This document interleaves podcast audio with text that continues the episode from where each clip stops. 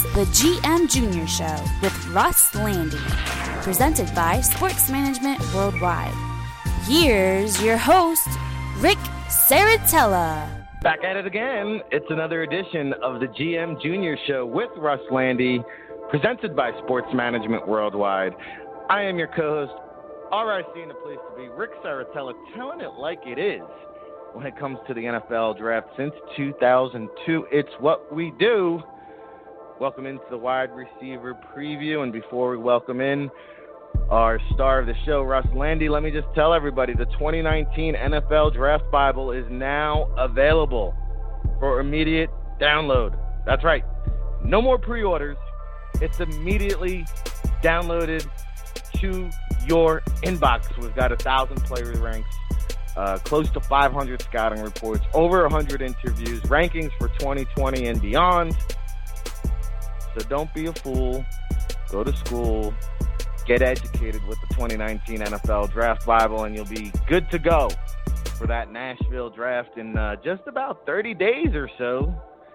And to help talk about it and break it all down is Russell Lande. We welcome him into the show. Russ, looking forward. I uh, hear you might be in my neck of the woods soon. Looking forward to linking up with you. How are you today? I'm doing great, man. I'm excited to be headed back east for a few days, flying in Sunday, and take care of some non-football business for a few days, and then hooking up with the Big Cheese Ric in Jersey. I'm loving it. no doubt about it. Uh, looking forward to that, and looking forward to our conversation today, Russ. And uh, for those just tuning in and, and listening to our podcast for the first time, welcome. We've already previewed the quarterbacks and the running backs. You can check our archives on iTunes and Blog Talk Radio, of course, here on NFLDraftScout.com. And Russ, you know, has over two decades of scouting experience working with the Rams, the Browns, the Alouettes up north in the CFL, of course, XFL 1.0. And Russ, you know, you're bringing all that expertise to us. One thing I want to ask you before we break down some wide receivers is it seems like – teams have whiffed quite a bit on the quote unquote top wide receivers every year and uh, you know, the, uh, recent history, you know, the the day 2, day 3 wide receivers are outperforming a lot of the wide receivers who go into round 1 and I have my suspicions as to why, but I'm curious to know why has the wide receiver position become so difficult to evaluate in your opinion? You know, excuse me. There's a, a lot of reasons. I mean, a big part of it comes down to the fact that every NFL team, just like you and I as fans uh, on the outside when, we're watching games, everybody wants the receiver who can take that short pass and turn it into an 80-yard touchdown, and you want that receiver who can just run away from people and catch a 60-yard bomb because that's a game-changing play. So I think when teams start stacking their board, especially the teams that don't draft consistently well – they start looking, oh, look, he had the 40 time was so good, and we're going to push him up and move him ahead of guys that may not have run as well, they may not have tested as well. And I understand that there are parameters. You're not going to take a receiver who runs in the four eights, and you're not going to take a corner who runs in the five O's. I get that. But at the same time, the difference between a receiver who runs in the mid four fives, who's a dynamic football player when you watch the film, and a receiver who runs in the four fours who flashes – dynamic ability, but really is not a consistent receiver. To me, you always take the guy who's better on film.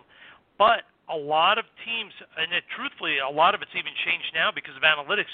The numbers are playing such a big role. I think sometimes you're seeing guys with great 40 numbers, great verticals, getting pushed up above some better football players. Because that's the one thing you can't teach, right? And it looks great at the pro day. It looks good at the combine, and hey, Al Davis, say no more. Uh, we all know how he felt about it. So, you know, what are some of the traits then that you look for, Russ, evaluating the wide receiver position? Not to devalue speed. Obviously, it's one of numerous traits we're looking at, but as a whole, scouting the wide receiver position, give us a little taste. Well, first, I, I want guys to me, it's yeah, it's great. Like I said, everybody wants the guy who can pull away and run away from the defense and turn 20-yard plays into 80-yard plays. But I want, I need the guy who can get in and out of his cuts, who can make those sharp cuts, who can put a foot in the ground, explode away from the defender. Because if you can do that on those quick little routes, digs, outs, slants, things like that, and get a little separation, that's what the NFL's become. It's a quick hitting passing league. So I want the elite guys route running. Guys, when you look at Antonio Brown, Wes Welker when he was doing his thing, Julian Edelman, guys who can run sharp, precise routes, get in and out of their cuts, and a big part of the the ability of a receiver to run good routes and get open is is he able to disguise his route? There are a lot of guys who flash, they can put a foot in the ground and break away from people, but they don't get away from guys consistently. And that's because they give away the route while they're accelerating into their route stem. What you want is a guy who looks literally every single route looks identical until he makes a break. And I think although he's not a speed guy, a perfect guy who does that. If you anybody watches this, the now LA Chargers and you watch Keenan Allen, no one's going to mistake him for a 4-4 guy. But if you watch him, every single route looks identical until the break point. So I want a guy who's quick, can get in and out of his cuts, really disguises his route until the break point well and is a natural catcher. Because one of the things that is tough to evaluate, and you really don't realize it until you get in the NFL and you see it compared to college and even compared to the CFL, is when guys are body catchers in college, even if they catch every ball that comes to them, or if they catch every ball that gets to them, but they fight it when they catch it with their hands, they tend to fight it even though they catch it body catchers and guys that fight the ball generally struggle to hold on to the ball in the NFL. And the reason is that split second that they have to adjust to catch it. In college, not a big deal. Guys are not on top of you in an instant. But in the NFL, guys are right there. And if they identify that you're a body catcher or you fight it, they're going to stop trying to reach in front to break up the pass. They're just going to hit you because they know if they hit you, the ball's coming out because you're not going to have it secure. So to me, it really comes down to I need a quick, agile guy can get in and out of his cuts well, knows how to disguise his route, is a natural hands catcher. And in today's NFL, because there's so many option routes, so many different routes where there are six or seven options based on what the defense is doing, I need someone who's got football smarts. I'm not really worried about your Wonderlic. I want a guy when I put him on the board, when I run him through uh, drills at pro days, when I run him through drills when I'm out of practice, this guy can pick up all the nuances. If I have a guy who has all those traits, I feel pretty comfortable they're going to be successful in the NFL. Yeah, hey, listen, the ball gets out quicker, it gets there faster, the windows are tighter, and exactly. yeah, you make some, some valid points there. And you know, as you talk, the one guy that comes to mind in this year's draft class for me is Deebo Samuel from South Carolina, who, you know, not the biggest, not the fastest, but Russ, my man was out at the Senior Bowl just killing guys all day with his route running, creating separation, and you know that trait is kind of you know getting lost, like you said, with all the guys that come and jump through the gymnasium.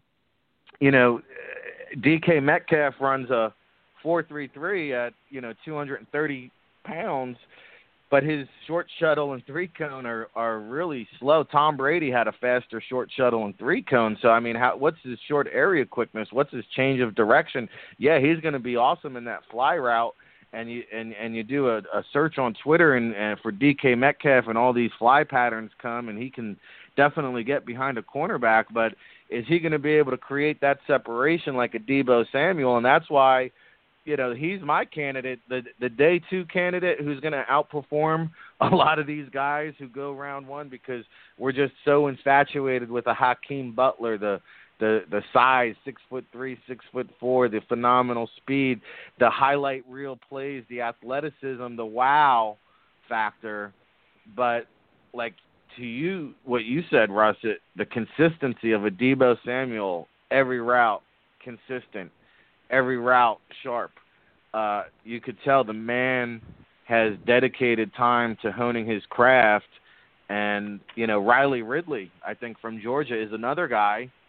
Uh, doesn't have the gaudy stats there at Georgia, but you know what? Um, an excellent route runner, just like his brother. So uh, Riley Ridley, a guy who, you know, he may not go in the first round, but he may emerge as one one of the top wide receivers in this year's draft class.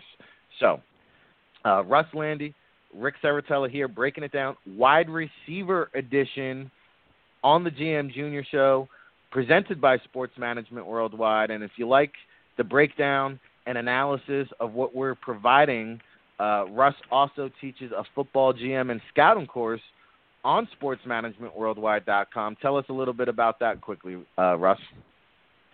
You know, Ric, it's something I've been doing for over a decade now, and, and it's basically sort of an intro class to teach people about how do you get a job in football? What are the basic parameters needed to be successful in football? You're not going to get a job in the NFL after taking this course, but what you'll get is you'll get the basics on how to look at each position and scout correctly. You get the basics on how an organization is structured, and most importantly, is you learn about the little nuances that you can do to separate yourself from all the other people trying to get a foot in the door and start their careers working in football. So it's not going to be a, a class where you take it and eight weeks later you say, "Up, I'm ready," and NFL teams are begging to hire you.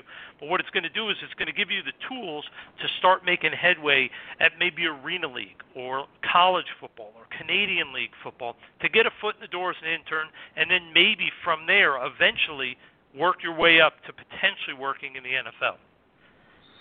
Yeah, and you know, listen, I've had quite a few uh, sports management worldwide graduates uh, from your online course, Ross, and they, you know, they'll come, they'll intern with the Draft Bible, they'll make some connections, they'll go on to work for a team or work in the media, and um, you know, I see guys on my scouting trails all the time. Those Blitz Analytics, I mean, they've launched a a, uh, a very uh, popular website after graduating the course, so uh, there's a lot of different avenues, and there's a lot of different leagues now. You know, how long the Alliance League? That's another question. But XFL coming back, CFL, as Russ can tell you, there's a lot of outlets to utilize the scouting talents and skill set you will acquire with that Sports Management Worldwide online course, uh, Football and GM. So go check them out, Sports Management Worldwide.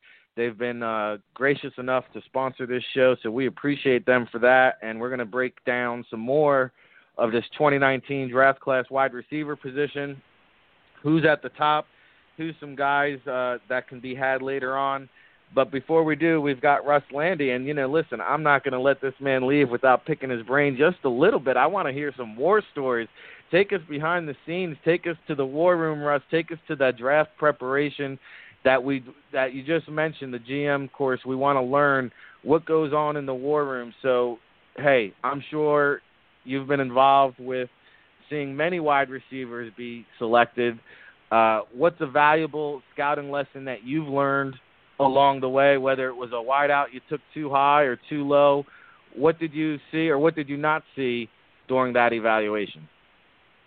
You know, one of the biggest lessons I learned actually took place the year before I got to the Browns. And when I got to the Browns, a lot of the people there were talking about it as to what did they do not what did they do wrong, but how could they make this type of mistake. It was the year that Anquan Boldin was coming out of Florida State and they had their draft meetings prior to the NFL Combine, which most teams do. You try to get a, a rough sense of your board because you don't want to base it just on the testing numbers. You want to have it sort of set based on the film watching and the scouting, and then adjust it and tweak it a little bit based on what goes on at the combine, the interviews, the pro days, all of that.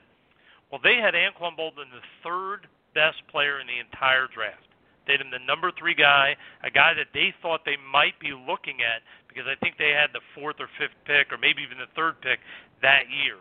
Um, their scouts loved him. Um, the guys that covered the southeast and the cross checkers, the director, everybody had giant grades on him. Um, number one receiver. I think they may have had him number one offensive player. Uh, then he goes to the combine, and it's everybody knows about it now. But he ran a four seven three, and people got petrified. And my buddy, all my buddies that were at the Browns said when they came back after the combine and the pro days, and they went into the meetings, he had already been moved by the higher ups, the people even above their college people, but way up top people had moved him all the way down, and he was all then he was in the late third round as a player. And it's like, hey, I understand that there are certain things that you have to be concerned about in terms of speed. Just like Peter Warrick when he came out of Florida State and he ran in the four sevens and never really developed into a star player. But if every single person that's evaluated a player says this guy's an elite talent and he plays at a major university, has gone against top competition, there is a huge risk in downgrading a player dramatically just because he runs a bad 40. So that was the first thing I learned when I got there. There were, there were a lot of people that were upset. Um, he had just had a huge rookie year, and they were like, "This is a guy we thought about taking." And they said, but because of the combine, we knocked them way down on our board. And it was one of those things where it makes you really realize you got to be very cautious when you adjust players' grades dramatically off of the combine and pro days. Tweaking or breaking ties, that's one thing. But moving a guy down three rounds because of that, you have to be very cautious of that. You know, great story, and I think everybody in the scouting community has been guilty of that at one point or another, right? It happens to all of us. We hundred percent. Yep. We fall we fall in love with a guy, and then his forty is just disastrous, right? And we and we, you know, naturally want to tend to just bump him down a round or two. But it goes back to the point, Russ. Trust your gut. Trust yep, what the film is telling you, gut. right? I mean, and, because and, listen, know, this guy, yeah the thing I learned, and, and trust me, I'm not trying to cut you off there, Ric, is one of the things that one of my mentors, a guy named Joe Collins, he basically scouted in the league since they invented dirt back a hundred years ago. He would always say, "Let's use the combine for what it is." He said, "It's sort of a double check. It makes us say, hey, if we have enormous grades on a kid and he runs terrible, or we have poor grades on a kid and he tests out terrible." Let's just have a different scout or director that hasn't seen this player Let's have them go grade the player. And if they agree he's still an elite player, even though he ran a four, bad 40, we're not going to knock him down. Now, maybe he may lose a tiebreaker if we have two receivers that are equivalent, but we're not going to crush him on the board. He said it's really just something to make you go back, reread your report, watch more film to make sure what you saw in film is what you've written in your report and the grade we've given him. He, he always said, don't change your grade based on what you see, but use it as just a red flag to make you go watch more film. And you know, I had to pull up the Anquan Boldin stat page, of course, since we're talking about him. I mean, in 14 year career, he had he finished with 13,779 receiving yards. So this man literally averaged a thousand yards a season. in 14 yeah, year NFL career. A phenomenal 14,000 receiving yards. Right. 1,377 yards his rookie season, Ross. it's um, and that I think that was why when I first got there, everybody was so upset. You know, what I mean, they were they were sort of like, we want to figure out what why we did this. We have to do better. We cannot put ourselves in this position again.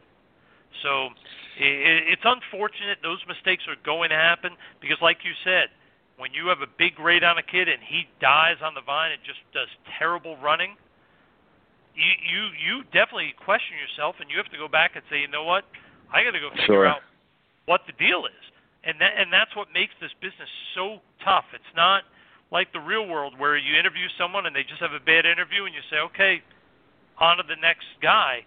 In football, you got to figure out why did you have a huge grade on a kid, and if you did, what's what's the situation? Is this guy a legitimate player or not? Well, hey, that's that's a major game changing, you know, huge. Uh, it's a game game changer for the Cardinals, uh, a, a backbreaker yep. for you guys because I mean, hey, 101 catches his rookie year. I mean, that's a, that's incredible. Um, which brings me into the next topic, Russ. Uh, perfect leadway. Russ Lande, Ric Serritella here, you there, talking wide receivers 2019 NFL draft in Nashville there. Okay, so my my thing is you made a great point and we talked about it on last week's episode with the running backs how much stock goes into the combine and the all-star process. Well, on the opposite end of the spectrum, we have uh, Marquise Brown from Oklahoma, who, hey, number one here on the NFL Draft Bible big board, Russ, but you know, unable to work out this entire draft process due to the foot injury. So, you know, we're not going to get a verified time. We're not going to get to see him, you know, that apples to apples comparison in Indy. We're not going to get the private workout before the draft. So now here's a case where we do have to rely solely on the film and trust what our gut is telling us. How do you factor in this, you know, whole equation of the process when a guy doesn't work out in the draft season and we just have to re- rely strictly on the film? Are you comfortable enough saying, "Hey, this is the best wide," re-, and I'm not saying he's your best wide receiver, but can you can you justify that in the war room and say, "Hey, I know he didn't work out during the draft season, but his film is just so good.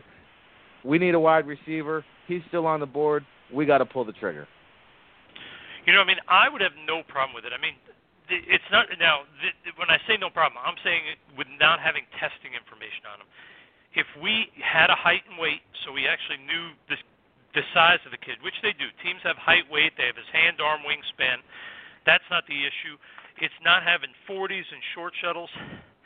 Yeah, would you like to have it? Of course you'd like to have it. But in the reality is if you really have your people study the film and do all the work, you have to keep your grade on him as a player, whatever it is. You can't start changing it. Oh, we didn't get to see him run, and we're not exactly sure. You have to go with what you saw in film. Now, I will say the thing to add in, and I think we've talked about this before, is when it comes to an injury, and, and in this case, this is a, even though it's not an ACL or anything like that, it is a significant injury because it's a Lisfranc injury to the foot which is one of the injuries that that has the one of the highest reoccurrence problems of all injuries.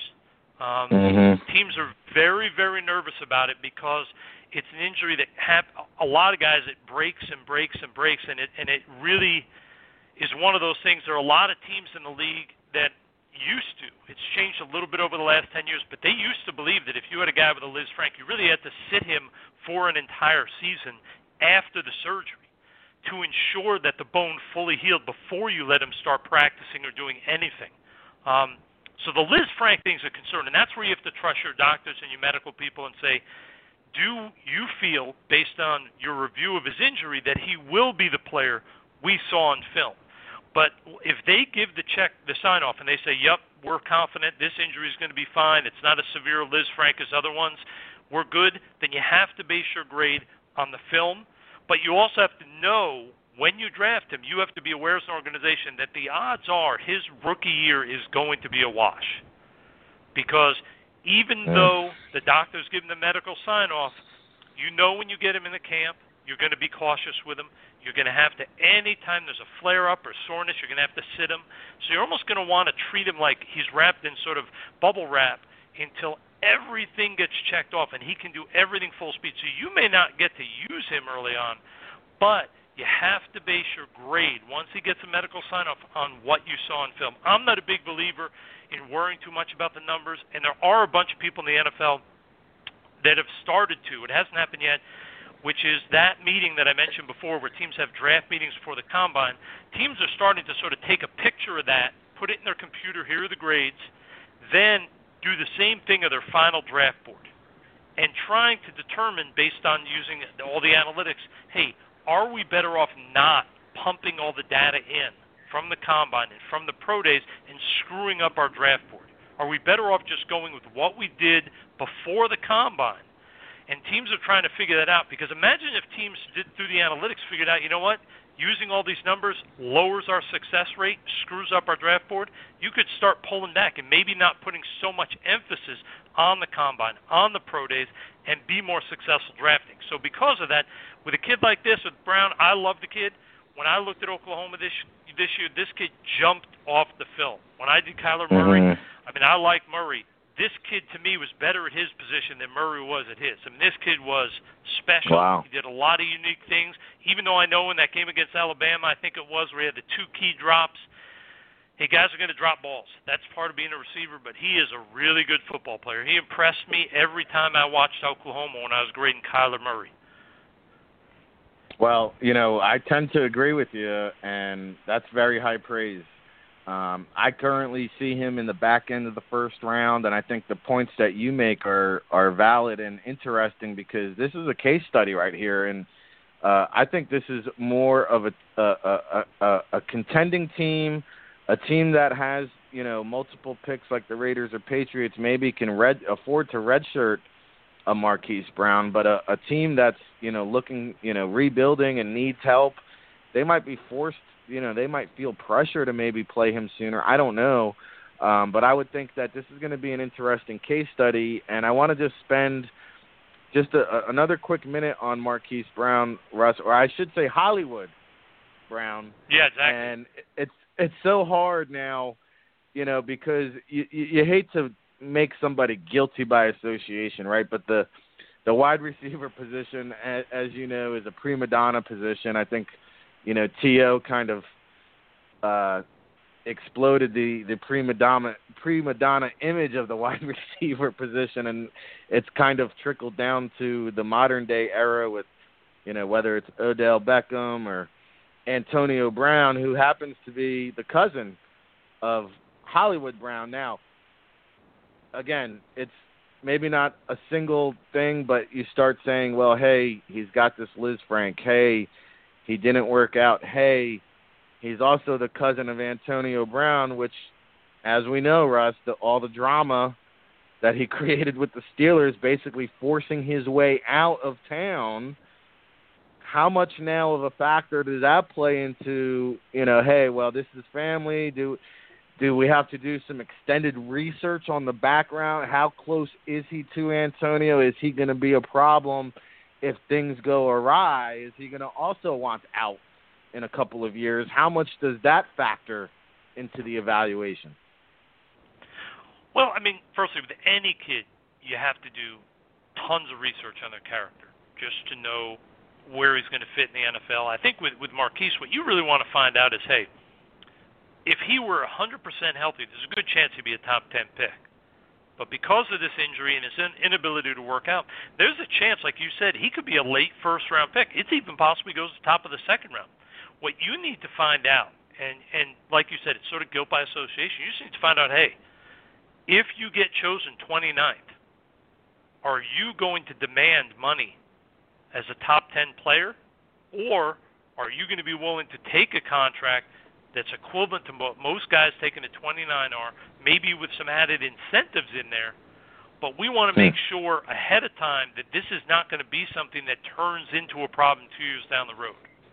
And, and I think if you just address it with the kid, most likely it's not going to be an issue. And let's also remember, for all the issues that what people want to claim with Antonio Brown and the things he's had, let's remember if the Steelers had to do it again, if you went to them behind closed doors and said, "Do you wish you hadn't drafted Antonio Brown in the sixth round almost ten years ago?"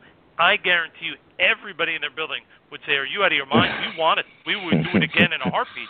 He was sure. the best receiver or second best for a long time. You don't find elite players. So as long as you feel comfortable with Marquise when you meet with him, you talk with him, you also talk to the coaches. What is this kid like? You find out everything you can about the young man, like you would with any college player. You just have to feel comfortable. I think, like I said, the biggest concern is if he gets drafted significantly lower, is that going to be an issue going forward, or is he going to understand the situation and based on incentives that you can put in the contract, that he's going to be okay and not cause problems. Most likely, he's totally fine. Antonio was a great player in this league for a long time, and I think he's going to continue to be one out in Oakland. So I think with Marquise, you have to do a little extra research, but in general, it's not something that you got to worry about. I don't think once you do the research, I think this kid, it's not going to be an issue. All right, Russ Lande, Ric Serritella here. Sports Management Worldwide presents the GM Junior Show. Like it, subscribe it, share it, comment on it. We appreciate it, and uh, we're breaking down the wide receivers. Our third episode. We're going to break down every position leading up to the 2019 NFL Draft in Nashville. Get your guitars out. There's going to be all kinds of action downtown Nashville going on. I think they got a marathon, they got a rock and roll enshrinement. I don't know, all kinds of stuff going on, but we're focusing on the NFL draft 2019 edition and wide receivers are, you know, just so valuable now. I think your your third wide receiver and your third cornerback are almost viewed as starters uh, because of these uh, spread formations. Seventy percent of the plays in the NFL now passes. Um, so with that being said, Russ, let's talk about some of the considerations that come into character flaws because this year, and we saw a couple years ago, Tyreek Hill, uh, blazing 40-yard dash. I, you know, I don't think he was invited or allowed to the combine, but his pro day, I think they had him in the, you know, uh, high four-two, low four-three range. Uh, John Dorsey, you know, no stranger to rolling the dice on players with character concerns. Uh, takes him in the fifth round, and you can now argue Tyreek Hill, the biggest deep threat in all the uh, NFL. Um, so you can argue that hey, it worked out pretty well for the Chiefs. Now, this year, uh, we've got a very intriguing player in a Preston Williams out of Colorado State. Began at Tennessee. Uh, Russ, you put on the game film on this kid. I don't know if you watched him at all yet, but I mean, you can argue his film as as good as any wide receiver in this year's draft class. Yeah, now, I, mean, I haven't graded full games, but the clips I've seen, I mean, he yeah, he's he can do things that very few receivers that come out of college can do. Now, and and that has to be appealing, but now you have to factor in the off the field stuff. And he did work out at his pro day uh, last week, I think, or two weeks ago, and you know, again, because of the character concerns, he was not allowed to work out at the combine. I think he did get a chance to meet with teams, but his pro day was subpar. I think it was like a 30 inch vert, uh, maybe you know 40, you know four five, uh, mid four five range. But the concerning stuff here is the off the field stuff, and obviously we don't know the full details of it. From what's been reported, uh, there was, you know, a couple of incidents with his quote unquote ex girlfriend. I think there was a one incident where there was like over 400 text messages sent to this girl in a 24 hour period. Um, so listen, hey, that sounds like again, you, we're Ric, deal- with texting all those NFL people. hey man, I go back to the days of getting the number on the napkin, Russ. Hey, um, I hear you. but you know, listen, I mean, these are 20 year old kids we're dealing with, and thank God we didn't have social media when we were 20, Russ. But mistakes happen, and how much, how much of a problem is this for you? Because I've spoken to teams now that have him entirely off their board, and I've spoken to you other know, scouts it, that say, hey, he would be a first round pick if not for the character flaws.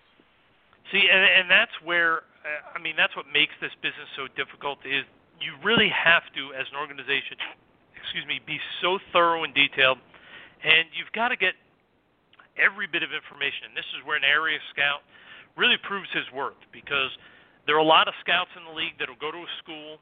You you have your person, your pro liaison, who's sort of the guy who's your um, guy who shows up when you show up. He, he greets you, he sets you up, and he gives you information on players. And a lot of scouts just take what he says, talk to the strength coach, and they're on their merry way. And those teams usually do not get a great feel for the character. Those teams that really do their diligent work and they they go the extra mile. They talk to not only one or two people, they talk to seven or eight people at the school. They go talk to the academic advisors, the equipment guys, the video guys. You try to talk to as many people at the school as possible and as many people that cannot help this player. And what I mean that by that is a coach can help a player by getting him on the field and getting him playing time. The equipment guy doesn't matter what he does. That player is going to play or not. The academic advisor really doesn't affect this kid's long term football prognosis. So, how does he treat them? How does he act towards them? You need to find out that information. You need to talk to the trainers and find out what he's like as a worker. Does he do what he's told to do, or is he a guy who blows off everything they tell him? You have to go above and beyond. Talk to police, do background checks. All of those things you have to be thorough and detailed with. But the one thing I really go back to remembering from our, our the GM at the Rams when I was there, there was a player who had gotten a DUI when he was in college, and this was back in 1997, I want to say. So back then, DUIs were a huge thing, and, and, and there was a big outcry about it, and a lot of people in the NFL thought that meant you take a guy off your board. So this scout said, "Hey, we have to take this guy off our board. He got a DUI midway through his senior year in college." And our GM and we didn't get along all the time, and he's the one who fired me. But I learned more from him than anybody else in all my years of football.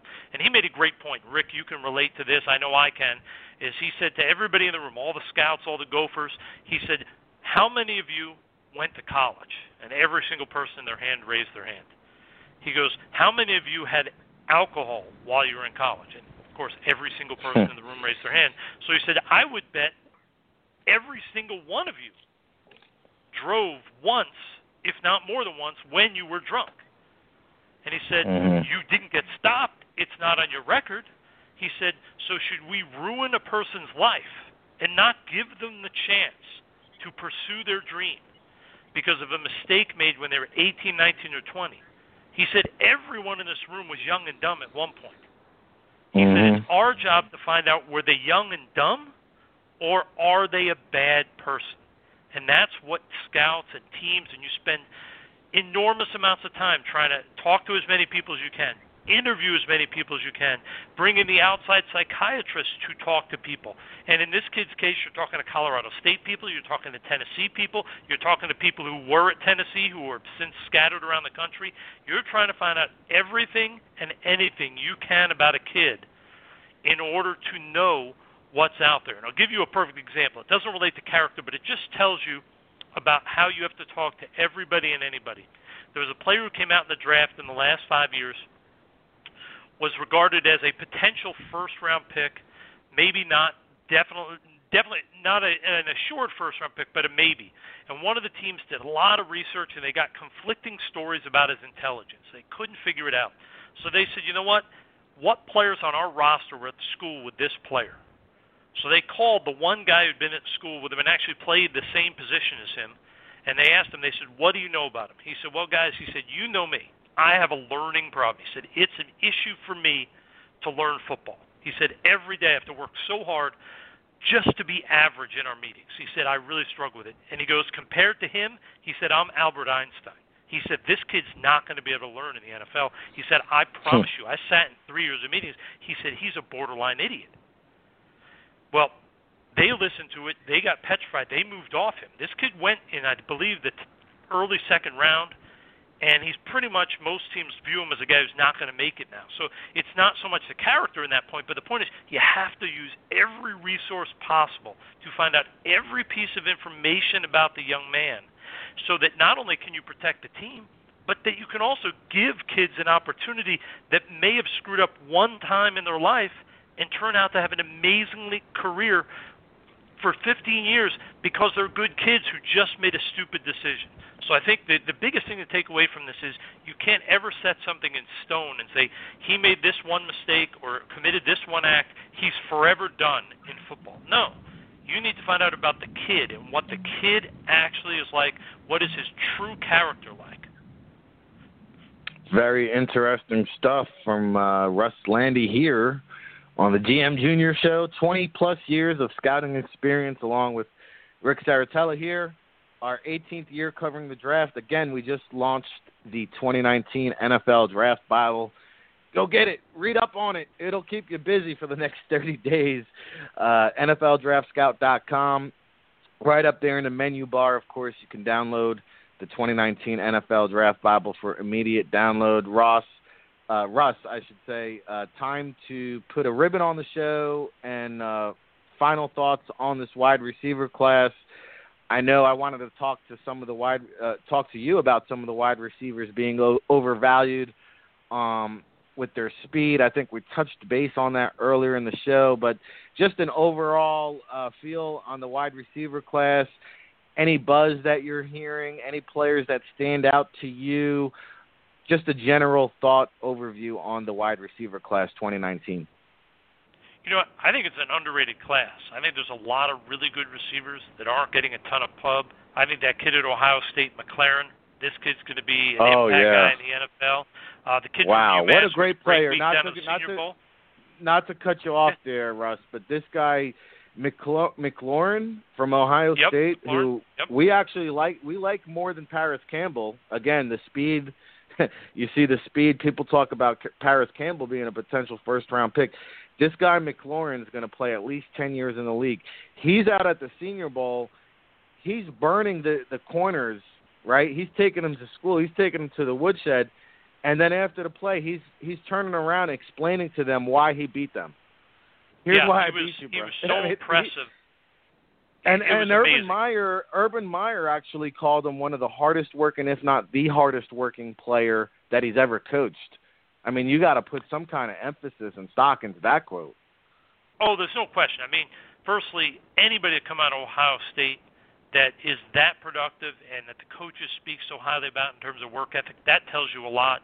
His Senior Bowl, I think he took everything he, sh- he had at Ohio State and he said, "Let me show you the best traits." He was explosive. His routes were great. He made it look natural catching the ball. I mean, to me, he's a slant. He's an easy guy to scout. The kid from UMass, Mhm. very good player. And I'll tell you a kid that jumped out at me when I was doing film of uh, Will Grier. Um, they have two receivers. Number 12, I can't remember his name. He was an okay receiver. They have a big number 13, big, tall receiver, David Sills. long, lanky Yeah. kid, David Sills. I mean, you talk about impressive.